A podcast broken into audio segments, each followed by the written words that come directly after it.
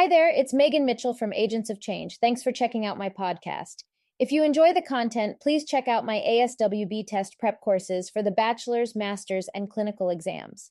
Each Agents of Change course includes more than 30 key topics that closely match the ASWB KSA content areas. Our content is great for both auditory and visual learners and includes video walkthroughs, supplemental materials, hundreds of practice questions, and twice monthly live study groups with me. You can learn more and get 10 free practice questions at agentsofchangeprep.com. This is Megan Mitchell with Agents of Change Social Work Test Prep. And I'm here today to present to you a social work short on personality disorders. This is one of my favorite topics to discuss and to present on. I just find it absolutely fascinating. I think back to my master's program when I took a course on abnormal psych, and I really enjoy learning more about this because I think that personality disorders can be quite complex. And I do want to preface this lesson by saying there's going to be an overview of what personality disorders are. We'll break down the different personality disorders, and then I'll give an example of a either fictional character or someone um, from history that may have been diagnosed with this disorder. Because of that, I want to preface this by saying the examples that are given are only for educational purposes. It is not a clinical diagnosis. It's really just to help you put a, an example to each one. So on the test day, you'll be able to access the information. So that's kind of my disclaimer for this. This is not a clinical diagnosis of the examples given, it's more for educational purposes. So let's go ahead and jump in. What are personality disorders? So, a personality disorder is a type of mental disorder in which you have a rigid and unhealthy pattern of thinking, functioning, and behaving. Important to note here that often those people that are diagnosed with personality disorders will have trouble relating to either situations or people. And in some cases, they will have difficulty relating to reality. This causes a significant disruption in at least one area of life that might be relationships, interpersonal relationships, social activities, or work or employment settings. So, those are the important things that you want to note when learning about personality disorders. So, personality disorders, how would we diagnose this? When would we diagnose this? They're typically diagnosed in people around age 18 years of age and older. And why is this? Why is it not typically diagnosed younger than this? That's because our personalities are still developing, right? You have to think that of brain science and how our brain forms and how it develops. Personality is something that is changing and flexible and malleable up until around adulthood. Long term patterns of symptoms need to be present. So, um, that, that's what makes personality disorders different from other diagnoses. Personality is something that doesn't change much over time. So, when you're looking at a vignette or you're answering a question for test purposes, you want to make sure if you're diagnosing a personality disorder, it's a long term pattern of symptoms. And oftentimes, those symptoms have become part of the person because if you think personality is um, kind of more ingrained than other types of symptomology we might see. So, what do you need to know? There are three clusters of personality disorders. There's cluster A, which is usually referred to as odd and eccentric personality disorders. There's cluster B, which is dramatic and erratic personality disorders. And then there's cluster C, anxious and fearful personality disorders. It will be important that you're able to group each personality disorder by their cluster because you're going to see they have some similarities within each cluster. And that's why they're grouped this way. And once again, I am just commenting that the examples that you're going to see throughout are for educational purposes only. They're not based on clinical assessment. Let's break this down very quickly. Cluster A, what is included in cluster A? There's paranoid personality disorder, schizoid personality disorder, and schizotypal personality disorder. That's cluster A, odd and eccentric. Cluster B, what are grouped into this category? Antisocial personality disorder, narcissistic personality disorder, borderline personality disorder, and histrionic personality disorder. And these all fall under cluster B, dramatic and erratic behavior. The last cluster is cluster C. And the three personality disorders that fall under this cluster are avoidant personality disorder, dependent personality disorder, and obsessive compulsive personality disorder. That's cluster C, anxious and fearful. So let's jump into our cluster A disorders. The first is paranoid personality disorder. What are some symptoms you might see or patterns of behavior you would see with someone diagnosed with paranoid personality disorder? Distrust and suspicion of others and their motives, always feeling like someone might be out to get them or that others are out to harm you. Um, very, very suspicious of this. Suspicion of the loyalty or trustworthiness of others. This, as you could see, would play out, would probably show up as difficulty in interpersonal relationships because they always feel that they can't trust people or that they are paranoid that that person is out to get them or harm them in some way. People with this this personality disorder, they may be reluctant to give information or share information because they might be fearful that it will be used against them. They might assume worst intent because they're feeling that things that are said are negative or harmful or might be manipulated in a way that will be burdensome to them. They might hold grudges and then a key thing here is unjustified recurrent suspicion that the spouse or sexual partner is unfaithful. And that is particularly for um, partners. But you have to think here with paranoid, a lot of these suspicions and these thoughts are not justified. An example of someone from history it is said that Adolf Hitler and Joseph Stalin may have displayed some symptoms of paranoid personality disorder and that is um, kind of behind why they they turned into the leaders that they did and some of the policies that they um, implemented on a national level so that is paranoid personality disorder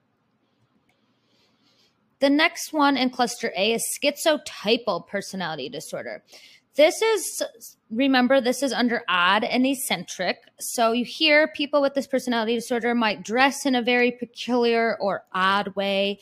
They might have odd thinking, odd belief systems.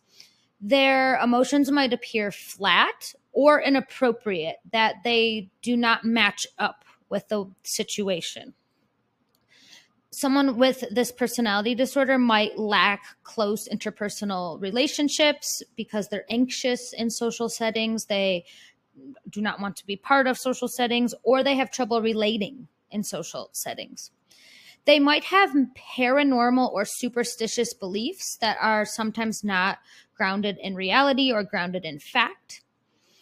Here you might see magical thinking, where your thoughts cause certain events to occur. This is very common with children, very young children, but with this personality disorder, people um, that have some of the symptomology, they might believe that they have caused certain events to happen a certain way. And then they might believe that certain casual incidences or events have hidden messages that are only meant for them. So they are reading into situations and reading into situations that they feel have secret or um, ulterior, ulterior messaging. An example here that I like to give is Willy Wonka. And if you think about even just the way that Willy Wonka dresses, it's very odd. And as Willy Wonka is going through the the movie and going through the chocolate factory and all those different things, there are very many instances of that magical thinking, that flat affect. So, um, if you just want to look up a quick YouTube clip of Willy Wonka, you might be able to point out some of these characteristics. Our last personality disorder in cluster A is schizoid. So, schizoid is um, a little bit different than the other two. The people who have this personality disorder often lack interest in social or personal relationships and prefer to be alone. This even could be with family members. They are not interested in engaging with others. Um, limited range of emotional expression, so they might appear flat affect or disengaged. They often have an inability to take pleasure in most activities. They're usually very isolated. They have difficulty picking up on normal social cues.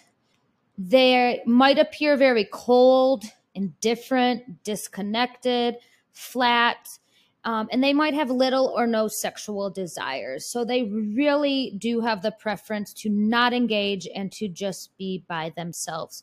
Um, sometimes people with schizoid personality disorder live in remote places of the country or they live in places that they will have limited contact with other people. And the example here is Squidward from SpongeBob SquarePants. Squidward always had um, difficulty in social situations, did not want to be in social situations, appeared to be very cold, very um, disengaged and indifferent to what is going on. So that is an example for schizoid personality disorder. We're moving on to our next cluster, which is cluster B. And this is often the erratic and dramatic personality disorders. The first one we're going to cover here is antisocial personality disorder. What is going on here? Persistent lying, stealing and conning of others. So a lot of time people with antisocial personality disorder have difficulties with the law. They might be engaging in illegal activities, violating the rights of others repeatedly because there seems to be no regard for how their actions affect others. Their behavior might be aggressive, it can become violent, and then what's key here, this I do want you to pick up on here for antisocial lack of remorse. So when something happens, they do not have any empathy or remorse for the action that they did that caused harm to someone.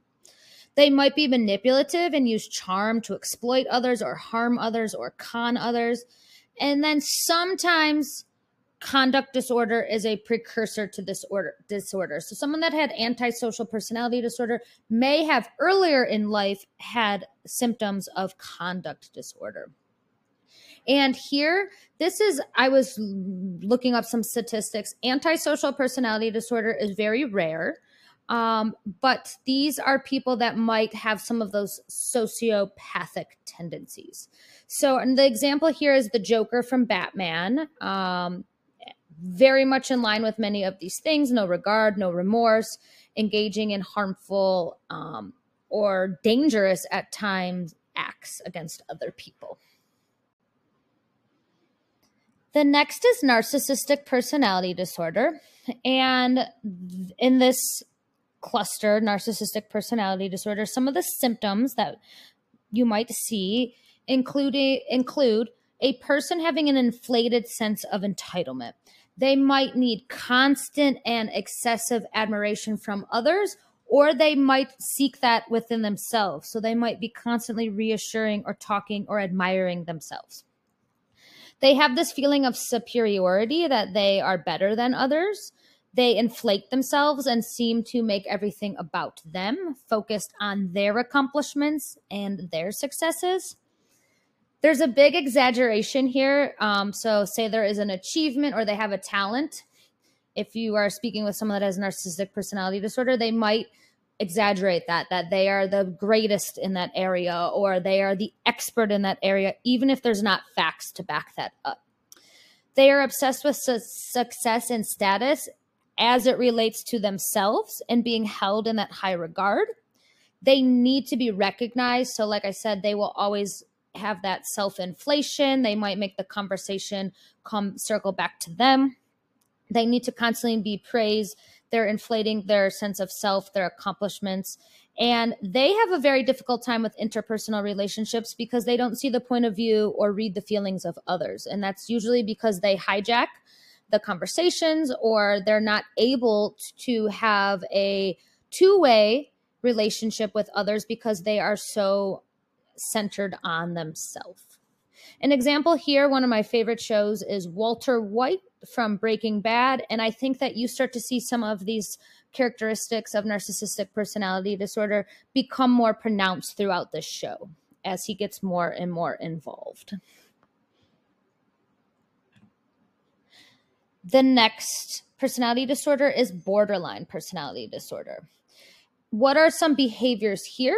The person might be impulsive, they might be engaging in risky behavior, such as having unsafe sex, gambling, binge eating, excessive spending. There's a variety of different behaviors here that you might see with borderline personality disorder. Instability, I will say, is very big with borderline. So there is often an unstable sense of self um, and very fragile. So that people here might be very sensitive. And oftentimes their interpersonal relationships are very intense. They might seem very all or nothing because there's up and down moods. People with borderline have um, higher risk of suicidal behavior or threats of self harm and self injury. Um, kind of to go with those up and down moods, there's an intense fear of being alone or being abandoned but then also at the same time that they might feel feelings of emptiness or loneliness and then there's also intense anger and stress. So here you see a lot of ups and downs. You see a lot of swings, and the relationships are very, very compromised in people with borderline personality disorders. An example here is Rachel Bunch from the show Crazy Ex Girlfriend.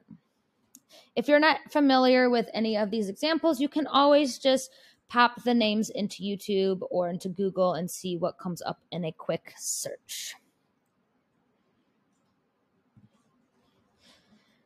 The last personality disorder in cluster B is histrionic personality disorder. And in this personality disorder, those who have been diagnosed often are seeking attention and and that's kind of a constant behavior excessively emotional dramatic or sexually provocative to gain attention oftentimes with histrionic people appear to be putting on some sort of act because the behavior is very exaggerated so there might be very dramatic behavior where the person's speaking dramatically. They might have strong opinions, but few facts or details to back them up. Um, they are very easily influenced by others. They have emotions that cycle quickly, but they're very shallow, so they don't go very deep into any emotions, which would cause significant problems with interpersonal relationships. Very concerned with physical appearance, sometimes it is sexually provocative so the attention might be drawn to them in sexual ways and they often have unrealistic ideas of what their relationships with others are and they think they are closer with people than they really are. So here it, it's very dramatic and it seems like sometimes people are putting on an act.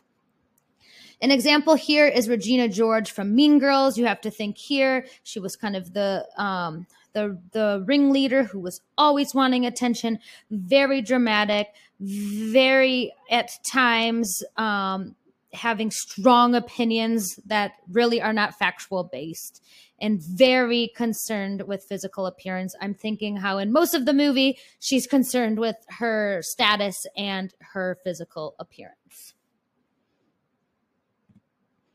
Moving on to cluster C, we have avoidant personality disorder this is exactly what it sounds like someone that is avoiding some parts of relationships. So here, avoidant personality disorder, sensitive to criticism or rejection. So they avoid relationships because they do not want to experience this hurt from the relationship. So they are going to avoid the relationships altogether. Avoidance of work activities that require interpersonal contact, feeling that they are unattractive, they're inferior, they're inadequate.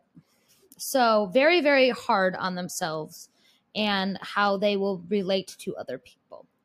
They may be socially inhibited, they might be timid, they might not present with a strong personality. They might isolate themselves or avoid new activities out of fear of meeting other people, right? Because they do not want to be criticized, they don't want to be rejected. This might appear as extreme shyness in social situations or in personal relationships because there is that fear of putting yourself out there and what might happen if you do. Fear of disapproval, embarrassing yourself, or being ridiculed by those around you.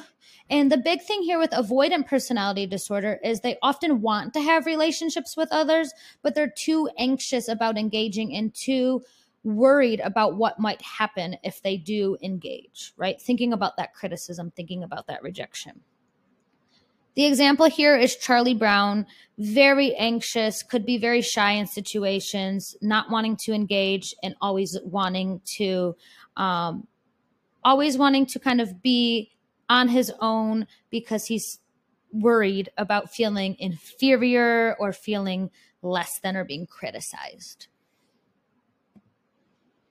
The next one is dependent personality disorder, and this is sounds like what it's named after. Dependency on others, feeling that you need to be taken care of. So here, there's very little sense of independence. So people with dependent personality disorders might look or appear very clingy, right? Kind of latching on to relationships, finding worth in relationships with others, lacking self confidence, low self esteem, need reassurance from others to make even small decisions. So, not being able to independently make those decisions on their own, right? Asking others, what should I do, and taking their opinion and making decisions based off of others' opinions.